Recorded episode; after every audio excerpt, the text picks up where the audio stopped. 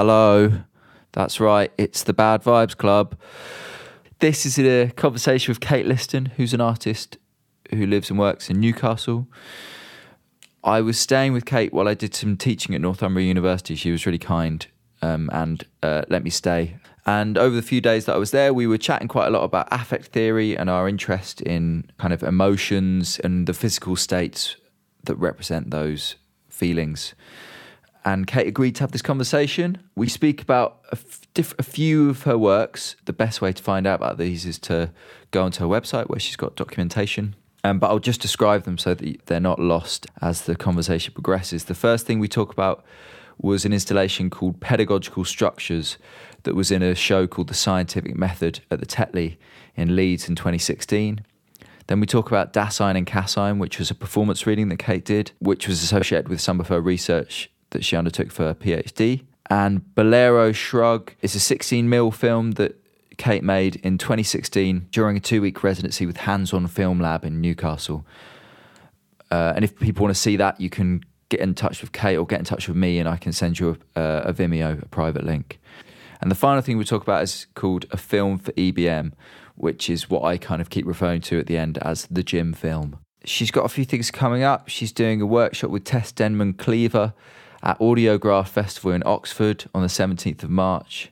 And Kate has a vinyl album coming out in April with Matt Jenner, John Lawrence, and Black Tower Projects.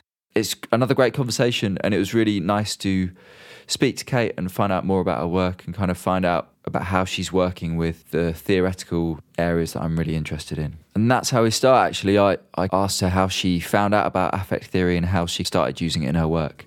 So enjoy the conversation.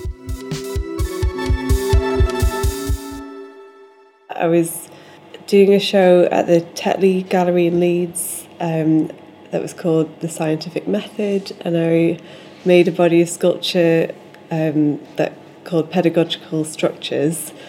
And I was kind of really interested in this form of a lectern and the way that that kind of evokes, um, well, the, the way that that looks like a person with their head bowed down, and that by reading from a lectern, you have to bow your head down, and that both those actions enact the gestures associated with shame. So I was kind of interested in this idea of shame and the idea that by just kind of adopting the position associated with an emotion, you might then experience that emotion. So I had made these sculptures that echoed that form. I was also interested in technology, you know, with mobile phones, like we often walk around with our heads bowed down. Like there's a whole phenomenon within um, physiotherapy of trying to fix what's known as tech neck which is where you just kind of walk around with your head kind of permanently down. And it, yeah, just think about what it means for a whole generation to kind of basically look ashamed all the time, walking around the street. Or every time we sit down, we sit with our heads bowed down. It's very particular that um, cupped hand gesture that mm. you take up when you're on a phone as well. It's like the like medieval kind of religious painting often has this kind of gesture of like people holding their hands together. Yeah, it's quite caring, isn't it? Yeah, or like asking for penance or something. Right, right, yeah, yeah. But I haven't, I haven't ever thought of the lectern itself like taking up the shame pose. And then I guess people form their body around it, right? They're literally yeah. just taking up that bowed head posture. Yeah, echoing it and reproducing it. But then there's also something about. So I'd written, I did a practice ed PhD, and I wrote about. Um, well, I actually started the PhD with a piece of writing about a, a story about the first university in Paris and this event that happened around Shrove Tuesday when a group of students, so there were, there were kind of like students who would have kind of servant, young servant kids, and they sent this kid out to a bar to get some wine to bring back for this kind of student party. And this kind of was like the start of the separation of like town and gown and the idea of like education as being like privileged or like other than the rest of you know. When was this then? What? Um, I think. Give us a rough century. Oh, I'm going to say 15th, and I think that's probably wrong. I, um, I wrote it quite kind of furiously, gathering from sources. I basically kind of rewrote lots of this the same story that I found told over and over again as this like apocryphal tale of the birth of universities. Um, and this kid, so this kid was sent out to get some wine. He brought it back from a local bar, and it was sour and the university kids kind of kicked off, and there basically was a big brawl between town and gown. And it ended up with like kind of going to every level of the university, and they threatened to leave Paris. And the way that they threatened to leave was they said that they would shake the dust of Paris off their gowns. So this there was this kind of idea of like the the base material. But I was kind of just interested in this the metaphor of like dust as being like lowly and of the earth, and that as academics they were in their minds and of, of a high operating in a higher level, and this kind of like stuff of the city could go back. To, we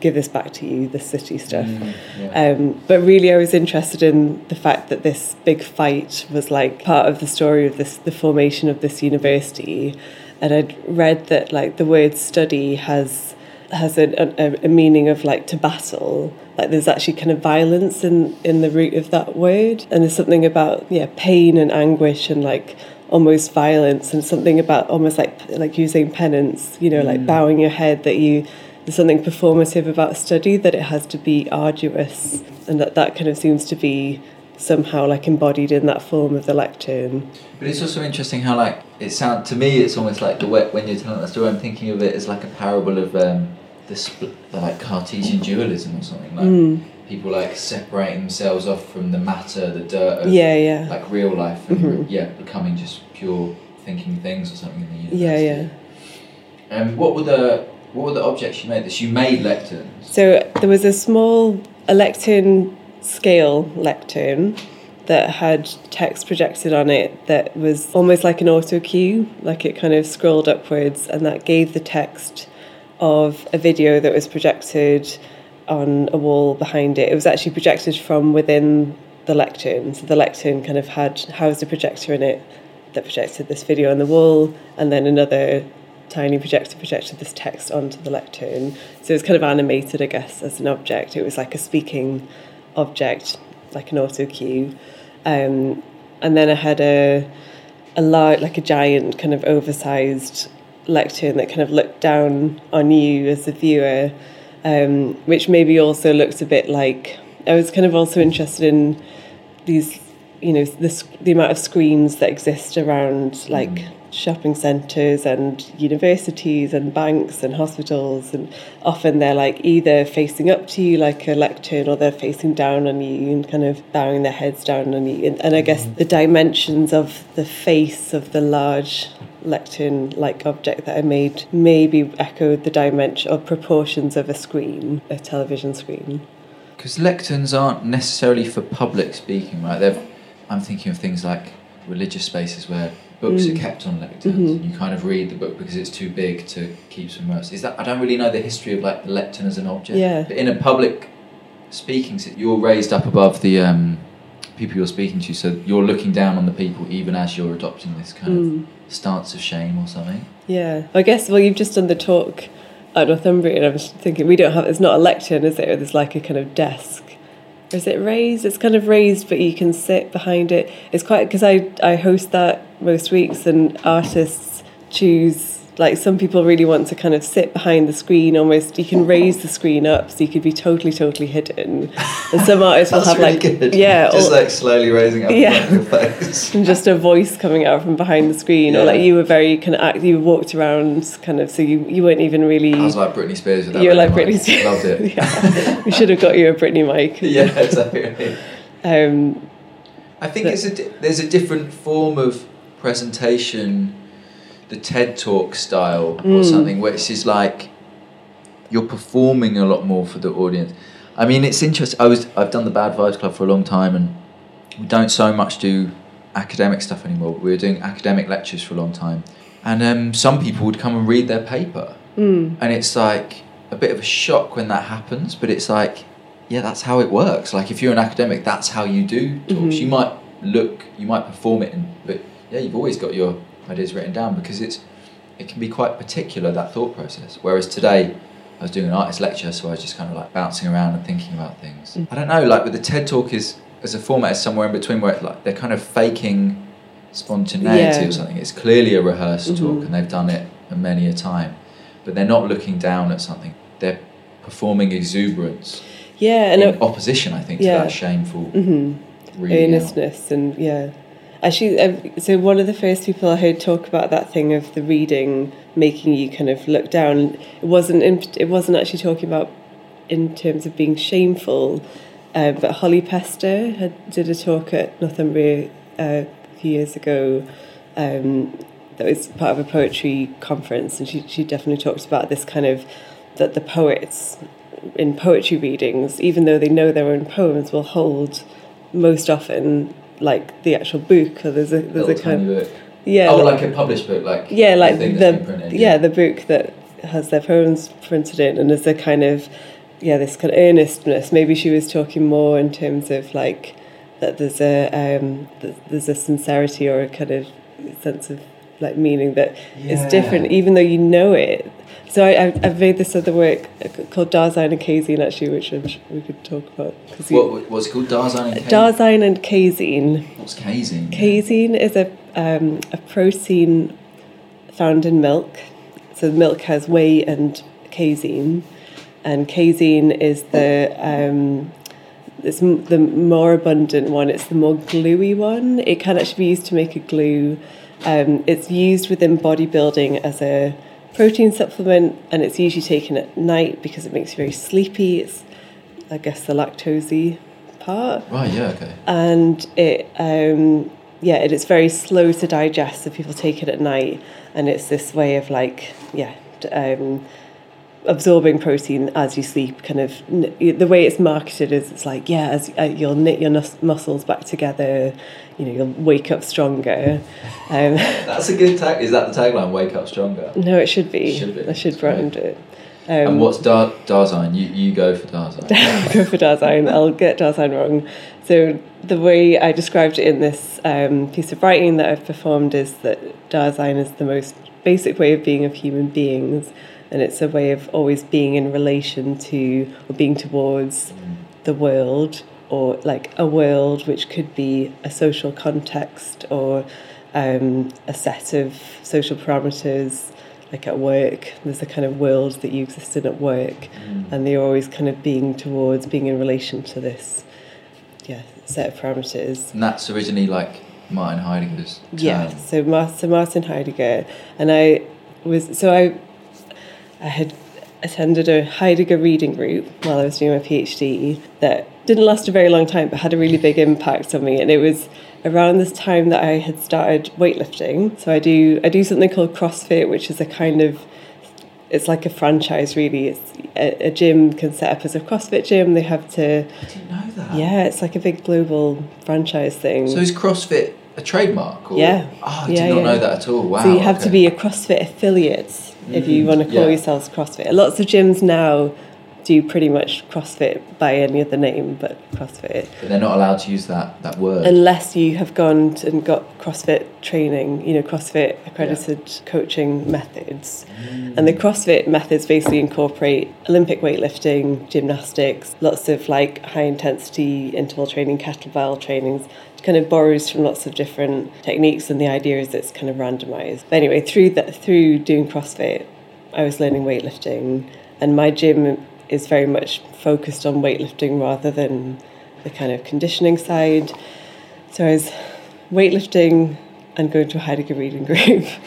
So the world of casein and the world of Dasein were kind of around me. That's so. That's such a thing that happens when you're doing a PhD. Yeah. Like You've got some time to go to the gym. Yeah. And um, and I, so I was kind of into this idea of so Heidegger obviously also talks about the use of tools as extensions of yourself, and um, he uses or the the example that always stuck with me was this idea of a hammer. That a hammer is like if you are hammering a nail into a wall, that hammer becomes a kind of extension of your arm, Mm. and it's it expands your capacity as a human to act in the world, and you don't notice that it's not you. It feels like it's part of your agency, and the same is kind of true of weights in weightlifting and nutritional supplements. These things, kind of in a cyborgian sense, that can expand your capacity. And I guess because often the goal of weightlifting, at least bodybuilding style, which is different to what I do, but um, that is often to physically get bigger. Yeah. so there's Yeah, a yeah. you know, there's a kind of it's quite a kind of potent metaphor. So being towards like a bigger thing. yeah, Okay. Yeah. yeah, literally ex- physically expanding yourself through these tools. Um, but so I, yeah, so I'd written this text, kind of trying to find a, a way of like mapping this kind of relationship between these two words that initially just kind of rhymed or looked similar, and Yeah. that, that seemed kind of like a, a funny way to kind of draw a connection. This, the actual material qualities of casein are that it's very sticky, it's a glue, it can glue things together. So, actually, that lectern work that I was saying had text projected on it, that was an earlier version of this Dasein and casein text. Okay. And then I reworked that into a much shorter form, that bit more of a kind of almost like a poem. Um, and I absolutely like learnt it off by heart, but I still needed to kind of have something to hold. And um, so, so I'd, I'd, I'd kind of shared it at like a reading event. And it was kind of clear that I like didn't really need the bit of paper, and people were saying, you know, why don't you just stand up and recite it? Why do you need to have this bit of paper? Um, so I kind of set about like actually learning it off by heart, but I, um, yeah, I learned it by drawing kind of mnemonic drawings that like mnemonic Oh, symbols okay. to, to recall it, um, with the aim of kind of maybe just using it as a tool for myself. But the way that I've performed it since has always been to draw out those drawings live, you know, Ah, from right. memory, stand up with a bit of paper and read from it. And that is totally to do with that thing of needing to hold a thing. I mean, there's something interesting as well about sharing this drawing process and you're watching somebody recall something. Yeah. The writing itself is very repetitive, and as is weightlifting and um, bodybuilding. Yeah. Have you ever done? I'm just thinking about health, and there's like a calis, calisthenics. Is that how you pronounce it? I think so. Is that kind Where of. Where you use your own weight. So oh, like body use- weight kind of Yeah, you use your. I get, and it's just it just seems interesting to me because most under, contemporary understanding of fitness involves yeah like some kind of tool, even if that tool Right. is like a room or a gym or Mm, something. But mhm. is uses the body as a tool. It's like a self-reflective. Yeah. Like Dasein or something. I don't know. Yeah, I, Yeah, just, yeah. I, I don't. I'm not involved in any of this stuff. But that's. Is it from like the 40s? yeah, it feels like a very old, like Yeah, Victorian, yeah. like people with moustaches, like Yeah. But then pulling themselves up into the air somehow. the main coach for my gym actually was in the merchant navy and a lot of their work the you know the kind of training that they had to do was like what can you do on a ship you can't bring a load of weights onto a ship you can't so it was all kind of like formation stuff like not like aerobics classes but like lots of kind of yeah body weight drilling stuff that you can do just with your own little square of space Yeah. so were you, have you done that kind of thing as well, or not really he's i mean because it's not really like crossfit yeah? but he sometimes throws a kind of random workout in and he yeah shared that thing once about being on a ship and yeah Yeah, and that's something there about um, uh, yeah, like what what yeah, what's possible in a certain space, and there's kind of a link to affect theory as well because I guess on a ship you yeah you kind of that ship kind of limits it clearly sets boundaries to what you Mm. can and can't do. I'm just thinking of um, you know Enclave in where Oh, yeah. Res is in Yeah, yeah. Deptford. Across the road is like a power gym. Yeah, ever yeah. been there when they're doing their stuff? no but sarah sarah jury who yeah always Sometimes us there'll be like a guy with another guy like hanging off his back, and I they think- run round and then come back. yeah. It, from what sarah's described to me i think that's Iron Man training. Oh, so that's Oh, sorry is that another brand? sorry not ironman ironman is like the That's the- endurance stuff. Yes. yeah. Strongman is what i mean. And is that another franchise, or is that just uh, uh, i don't think it's a franchise but it's definitely an gained atmosphere that they yeah. go for? well it's just it, you know like the strongest man in the world. Oh, That- I see what you mean. yeah. Yeah, because there is a lot of tires yeah, and yeah, like Uh, big kettlebells. Is that the yeah word? and um, things called atlas stones which are big concrete balls And you have to like pick them up Yeah. and grip them as well. yeah yeah lots of crazy crazy grip stuff and like Yeah. stuff yeah they obviously don't drag lorries but it's that kind of idea and it's yes men and women it's called strongman Yeah. training Yeah, yeah, yeah.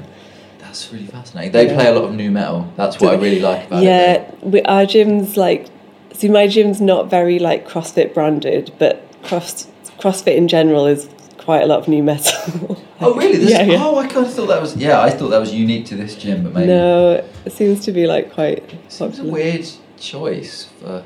I thought gym gyms were all like house music and. I think there's a there's an idea of I mean CrossFit has just become like super popular and it's yeah there's CrossFit gyms everywhere but it used to be almost like a point of um, authenticity for a gym to be like really really basic like my, uh, we've just in moved CrossFit gyms, you mean? Yeah. Ah, okay. we've just moved to a new gym, but the old one was like paint peeling off the walls, like dead spiders in all the corners. Like not like any gym that you've not like a gym gym, like a kind of PureGym or a you know what they get known as like a globo gym, What does Globo mean? like a kind of like a you know like a high street like a PureGym or the gym group you know just a kind of chain gym where there's just tons of machines and nobody talks to each other and they get on a treadmill those kind of um And is CrossFit like community based? It's all group yeah stuff. it's ah, okay. and it, it's you all kind of do the training together but it's not like a class where you're led by a person who's like come on everyone you know it's not like an aerobics class or something it's there's a workout on the board you know if you're starting at five o'clock you all arrive and you kind of work through the warm-up like you're kind of doing it at the same time but you might not be doing it so is it like a, a narco syndicalist gym? Like you all make it happen at once? what's narco syndicate Anarcho syndicalism is like a decision making process that's like really lefty. Oh of. anarcho right Yeah, yeah. So you like everyone has to agree on everything, and there's Mm. no leader, and you kind of communally like make things happen. There's probably it probably appeals there's a, probably like an anarcho thing going on in terms of like yeah maybe maybe that like appeal of like a really shitty spit and sawdust kind of gym is to do with feeling like where we all do our own thing it Yeah. definitely appeals to a certain kind of person who Oh, so you you're not working to get you? Are you on your own or? you do so you you are there is a coach always Oh, So sorry, there is okay, a coach yeah. but they're not like telling you exactly what to do when to do they'll they'll um, they might sh- refresh you on the movement. They'll they'll pick you up in your technique if you're doing something if you're lifting something wrong or whatever. Then the, the actual workout portion you would set off on the same time because it might be like 20 minutes as many rounds as possible something like Yeah. that. Um, but yeah there's definitely they definitely rely on a sense of community and in a way that like another kind of gym like when i was younger and used to be a member of like the university gym or like a PureGym you'd kind of go to classes as and when but you wouldn't speak to anyone you just get on a spin bike and do the thing and Does and does it? I mean, obviously you en- enjoy it, but like, is there something? Is there a kind of affective quality to like this stuff? Because when I, I, I like the only exercise stuff I do is going swimming. Like Mm. The idea of like having to communicate with people while I was doing that would be like the opposite of what I want. I just Yeah. kind of want to get in there and get out. I know what you mean, and I used to always think I was that person. Like I used to do spinning because I didn't have to speak to anyone. I do go tend to go in the morning classes because it's quieter in terms there are fewer people. But I like the fact that I mean, a I would never would have really I think lifted weights as heavy. I never would have had the kind of um, confidence to go into like a weights room in a normal gym and just like try it out and it probably would have I don't know well it's probably dangerous for anyone to do that but I think young men don't feel that sense of danger they just have a go don't they whereas it's kind of Or you'd you'd have to go through that induction, but it would be a bit embarrassing. Right. So like, I'm not sure I want to do this. yeah But can I try it out? That's quite a lot of um, visibility or something you're Yeah. putting yourself through. But yeah, so the knowledge. I mean, that.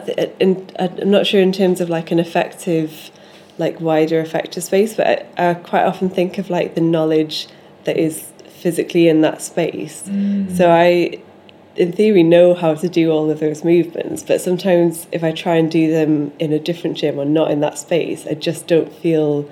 I can do them, and obviously that's partly because there's not a coach there. If I do, if I'm you know doing the snatch or something at my gym, I know that somebody's going to correct my form if I'm a bit off. And also, there's that thing where you just glance around, and you see, it, go, oh yeah, that's right. I need to. So be. that's the poetry book in the hand situation, Mm, right? Like that's the like feel better when it's there or something. hmm Or just that kind of collective knowledge that is partly from watching someone and kind of echoing their movements and like just- just visibly being able to see people kind of Mm. Demonstrate a movement and partly somebody verbally would, you know, talk about how to move better. And what was the work you made about? You just mentioned the snatch, which is a Mm. weightlifting movement, right? Yeah. Do you want to describe that movement? How do I describe it? This is quite hard visual. Right. So Okay, yeah, that's the- fun. That's a fun thing to do. So it's one of the Olympic weightlifting moves. So if you see the Olympics, the two movements. Big Olympics fans, the Big Olymp- podcast yeah. audience, the Olympics audience. Um, so the one, yeah, the clean and jerk is one of them, and that's the one where um, the hand grip is a little bit narrower. The bar, like a barbell, so you know those big long uh, metal bars with two, with weights on the end. Clean and jerk, people have like a narrower grip. You lift it up very fast, starting kind of almost like squatting down near the bar. They bring it up to their shoulders, they're standing up, and then they like put it in the air and they split their legs. It's called a split jerk. Oh yeah. That one. So that's one of them, and then the other one that you tend to see is the snatch. So that's again the way the barbells on the floor. The hands are really wide this time, and it's almost like starting in a squat position, although it's not quite squat, and you, your chest is up, um, and then you lift the bar up as you're standing up. The bar kind of almost tracks your legs, comes into your body, into your hips, and then you kind of um, so there's a big kind of shrugging movement, and it kind of flicks off your hips. And very quickly, if you see people do this in the Olympics, who are very good at this and slow down, there's this kind of moment where like the bar stays still in the air. They've kind of flicked it up and shrugged it up, and then they get under it, and then they squat down, and then they stand up. I think that's a very good description of Thanks. quite a complex set of physical moves. Um, okay, and so you- and in terms of weightlifting, you started to do this. Yeah, so this is one of the movements that you have to learn as part of like it's it's almost it's part of the kind of vocabulary of CrossFit movements. Mm. And I was describing to you yesterday, so when I started learning that movement, it's obviously physically demanding. You know, I was learning, I was learning all of this, you know, my body had never tried, you know, lifting weights or kind of moving in this way. So all of it was totally new. But this movement in particular, I mean, it is known to be like a very technically challenging move anyway. But what I'd noticed is that I just found it really socially awkward to learn and to do in front of people that I didn't know very well because I don't know how to describe it, especially when you've kind of you've got the bar in the air. There's a moment where you're crouched, you're kind of squatting down to the ground. Your arms are really wide above your head, holding this bar and the weight. Um, and it's like everything is exposed. You know, Mm. like people always say, like you know, if you if you lift your arm up and expose your underarm, that that's somehow a sign of being really comfortable with someone because you're almost exposing this like, I guess, vulnerable, like ticklish bit of yourself. ticklish. Yeah, that's, You know, that's the fun. That's And you quite- evolutionary psychology. you know, like yeah, a- it's a ticklish bit. Isn't yeah, it? it's a ticklish bit. Yeah, you're basically exposing all your ticklish bits. Yeah, sure. Yeah, that's a, yeah, that's Yeah. probably a good way of describing it. Um, So, and- and that felt awkward because even though that it's like a, a registered move and you Mm. know that you're learning that move, you're kind of exposing yourself or something. Yeah, so you're exposing yourself. You have to do it very fast, and you have. I mean, people were literally shouting, "Be aggressive!" at me. Okay. You know, like it's you've you've got to be aggressive with it, and you're supposed to move really fast. You wear these shoes that have like hard soles, weightless Oh, shoes, right. and you should really make a Stamp. s- stamp on the ground. Yeah, like make this kind of slant. Like it's quite loud. It's quite you know everything about it is very loud and aggressive, open, extroverted, and and that felt uncomfortable to me. I mean, I guess my character is not loud, but also as a female, like I'm very used to crossing my legs, like holding my arms close to my body, kind of sitting in positions that make my body physically smaller. I was pulled up at the gym for being a bit of a, you know, putting my neck forward and Yeah. um, yeah. So it just uh, and I, I was thinking about a like why it felt uncomfortable, which made me think about my previous like vocabularies of movement. This kind of like female. Um, yeah, making your body smaller, that kind of thing, taking it like wanting to take up less space.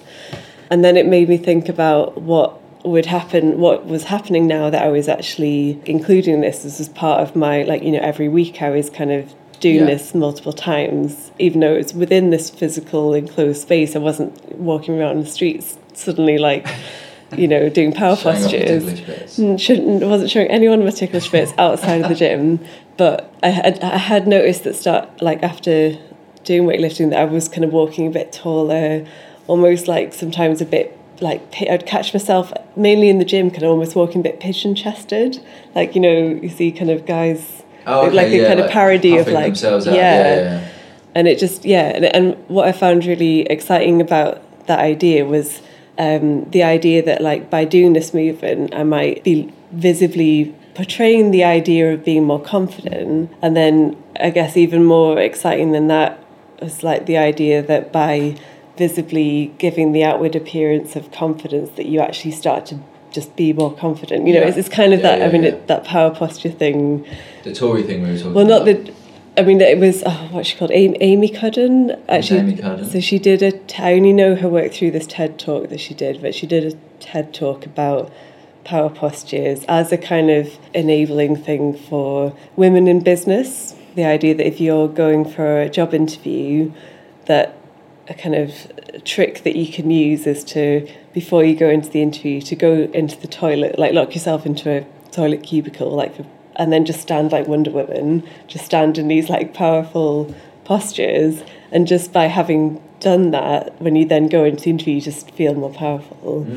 Um, and that's you know like a kind of popular version of this idea, but I think it's got quite exciting potential, and it kind of keys into that thing that we were talking about the externalization of affects Yeah. yeah that it's yeah. not that you have like either confidence or lack of confidence or like feeling ashamed or th- these things kind of deep inside you as kind of innate essential feelings that get drawn out that they're actually those affects are produced with Mm. situations with the world which including for me what i'm interested in is the way that it, they're produced with gestures that you have Yeah. learned through you know through society It strikes me that as interesting that in the moment of you taking on the posture of power or confidence or other related feelings, you feel exposed, which is related to the feeling of humiliation or shame, which is um, ritualistic or something, right? Like, so you're going through the awkwardness or the embarrassment. Like, it's probably not shame, humiliation. It's probably embarrassment, isn't it? But like,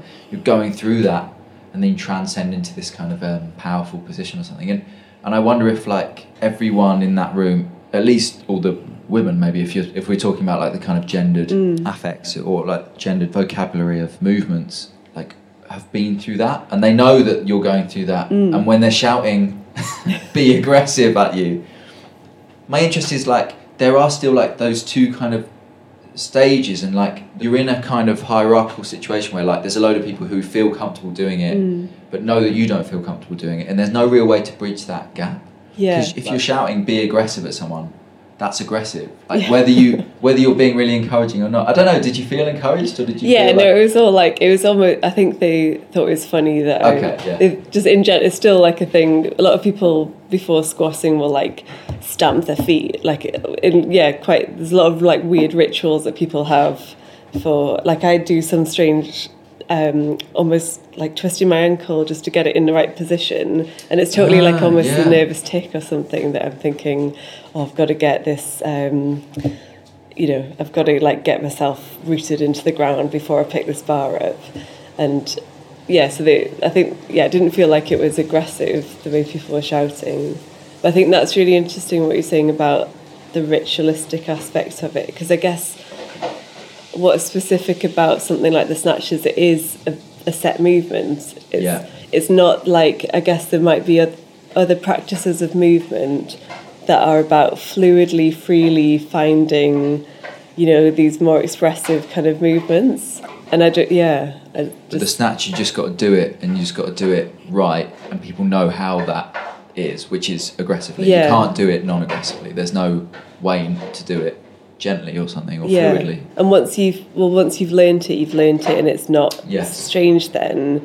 Whereas like, I'm trying to think of, uh, I can't, like a kind of contact improvisational Yeah, sure, contemporary yeah. dance, there might be like constant discovery of negotiation of That's- movements. Um, and what so what was the work that you kind of ended up making So I made a film um, called Bolero Shrug. That was a 16 millimeter film that I made on a residency with a, a a film that I've called Hands on Film that's in Newcastle. It's run by Leah Miller, who's an artist in, in Newcastle. And um, yeah, I was kind of interested in exploring the idea of like what happens from learning this movement, the snatch.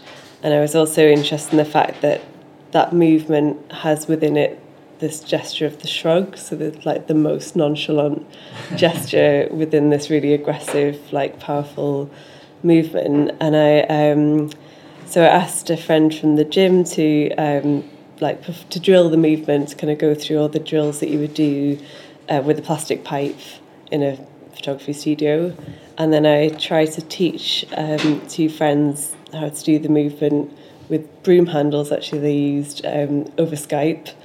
So we went through those kind of movements. I also I quite often use like small scale balsa wood models that maybe look like architecture or like very simplified forms that maybe echo yeah architectural structures and they maybe echoed this this shape that um, the physical form of the snatch created. So I kind of took footage from these elements.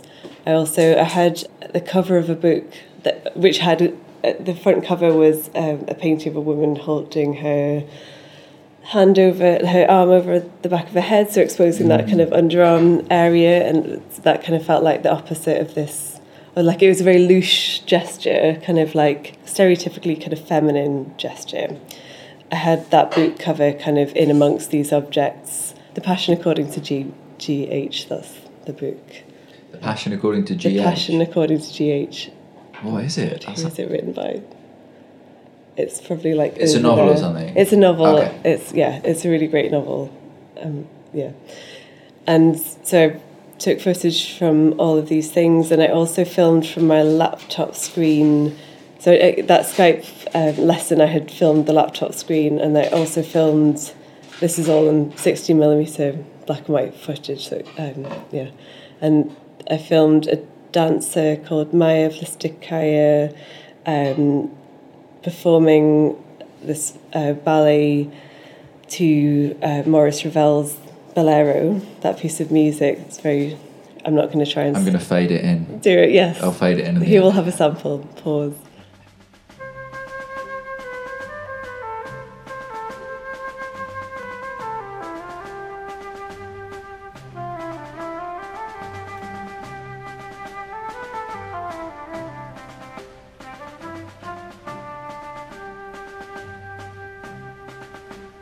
That piece of music is itself very repetitive. It's almost, um, I think it's, I'm sure I read somewhere that it's almost like a kind of supposed to portray like a fugue state, like almost a kind of heightened psychic state. Um, and the dance that uh, Maya Plisetskaya performed has this begins with this shrugging gesture.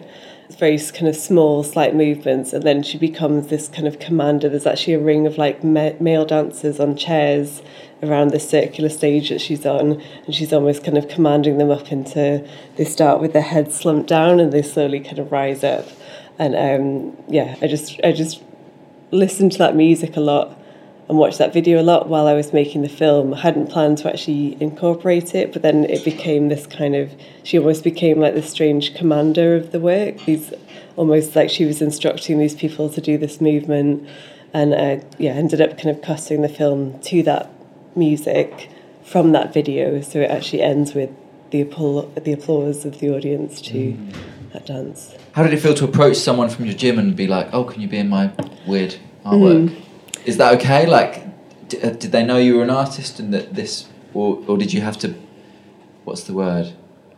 Confess. Confess. or I was thinking about recently. I was thinking about, uh, or someone was talking about like coming out as an artist in a situation which was otherwise untainted by your art practice. I always Yeah. think it's really interesting. Like, oh, I'm sorry, but I'm an artist and I want to change our relationship slightly. Yeah, no, they well, everyone knew what I did because when I started the gym, I was doing this PhD, so I had to kind of it's it's like an art PhD. This is what I, you know, have a studio and stuff, and everyone was like super, like, yeah, everyone's just into lots of stuff. So, um, yeah, the coach, the main coach in the gym, had come to a poetry recital that I was part of. Like, Oh, wow. you know, people, yeah. I've got such weird assumptions about gym people. I don't know. yeah. Yeah, it's, it's bad of me. I think. But the um, yeah, so Louise, who uh, was in the film, she yeah, she was really open to it. She was really up for it. She came to the screening, which was down at uh, Cobalt Studios in Newcastle, and I've actually since made a film with like lots of people in my gym. Oh right. Yeah. What's that then? So that was so the show that I had last year at the Hatton um, called Feel After the New Sea. I kind of set that that my kind of yeah I like premise for that exhibition was that I would there would be an exhibition. So there, was a kind of installation of sculptures. There was um, wall paintings, and within one of the wall painters wall paintings, um, some kind of collage films were projected. But the premise was that that would be kept as a kind of active space for the production of a new film that was to be added at the end. And the way it was kind of kept productive was that I had um, two events, one of which was The LARP, which was uh, written by uh, Sarah Jury with Hamish McPherson, Yeah, who I've okay. worked with, and uh, there was a, a kind of screening performance event.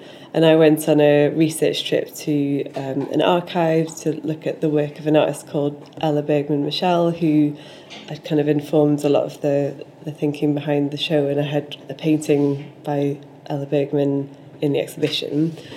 So the the film that I ended up making, this film at the end, was um, always intended to be called Film for EBM, so Film for Ella Bergmann-Michel. And I had really, I got really obsessed with this drawing by Ella Bergmann-Michel that looked like. So the the work that I had in the show by Ella Bergmann was a, an abstract collage, geometric, um, from the twenties kind of mostly black and white, uh, very thin kind of arrows spiraling around these two circles and some kind of broken lines emanating out from the, the two circles, almost like a kind of graphic score or like, um, but yeah, very abstract and um, yeah, so it, and she made lots of kind of work that looked quite similar to that, that yeah, totally abstract, no um, kind of figuration. But around the same time, she'd also made this drawing that was like totally surreal. It showed three platforms with holes in, with flames coming through each of the holes. It was like infested with flies and bubbles. It was just this kind of totally mad, like totally opposite seeming kind of drawing. And I was really obsessed with this drawing and how it just portrayed this kind of like, yeah, impossible world. And it almost looked like a kind of 2D platform video game, you know, with the Mm, yeah, I know levels. what you mean. Yeah. And so I was imagining this as a space that you could like navigate through with a character. And the title of that drawing was um, Neuron People Idea Design for a Film or Theatre Mechanism with uh, Johan Maltzen, who's an artist who she worked with. And I kind of took that idea quite literally as okay, I'm going to take this as the idea design for a film that I'm going to make. And it, that informed the kind of film sketches that was in the show the whole way through. So I uh, made a balsa wood set that looked a little bit like the levels in that drawing and um, got a load of flies to navigate that. As just so happens, a friend at work, her partner runs a company called Bugs and Stuff, and they loan flies out sometimes for film sets when they need a corpse and they need flies on it. Trained flies. Well, not they're not trained. They're just flies that are bred. They're actually just like fly. they they're bred in captivity, so they don't fly very well. Oh, But that's I so know it is really sad. sad. I felt I didn't realize that until I did the filming. We had to really encourage them to fly around the um, but yeah, so there was this. So that I'd made a set that some flies navigated. Um, I got a hamster and a guinea pig to navigate this world. Um, Ella Bergmann was very interested in a lot of her drawings are very like biomorphic. This kind of world almost overtaken by animals. So I was interested in these animals taking over. What I ended up making at the end, this film for EBM, I gave that drawing, a copy of that drawing to the coach at my gym and asked if he would make a workout based on this drawing. The schematic kind of arrows drawing, not the flies drawing. No, the crazy flies. Oh, okay, drawing. right, okay, yeah. Yeah, um, which he was totally freaked out by. This is kind of a lesson in, you know, when you think you're giving someone a really exciting gift of like, you know, oh yeah, do, you know, devise a workout based on this. Oh, and it was that plus my sculptures that I'd made. Okay. Um, and yeah, he just he was kind of like, I'm, I'm up for it, but just tell me what to do. Like what what. So we we basically sat down and worked out a workout to do together that was um, based on a, a standard workout that you do in CrossFit that would kind of visually have lots of different kinds of movement going on with it. Yeah. And I brought to the gym one of the sculptures that was in the Hatton exhibition, and we used a lot of kind of like um, on one of those gliders, like kind of panning shots back and forth while people were doing these movements, and applied the same kind of way of filming to the the sculptures at the in the exhibition, and I kind of overlaid the two over each other, and that was the final film. Um, so yeah, so my gym has been through my the rigor of Yeah. working with me. They've been artified. yeah, they got paid in like snacks and like protein supplements.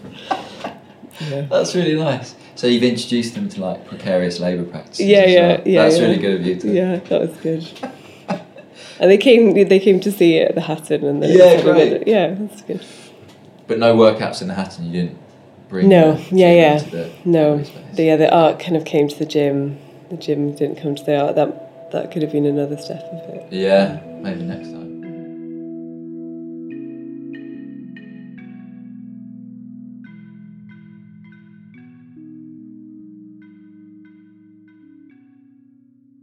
Thank you so much to Kate for having me and for having that conversation. Thanks to her partner Dan for cooking a delicious meal while we sat in the lounge and talked. And thanks to you all for listening, and I'll, I'll speak to you next time. Bye.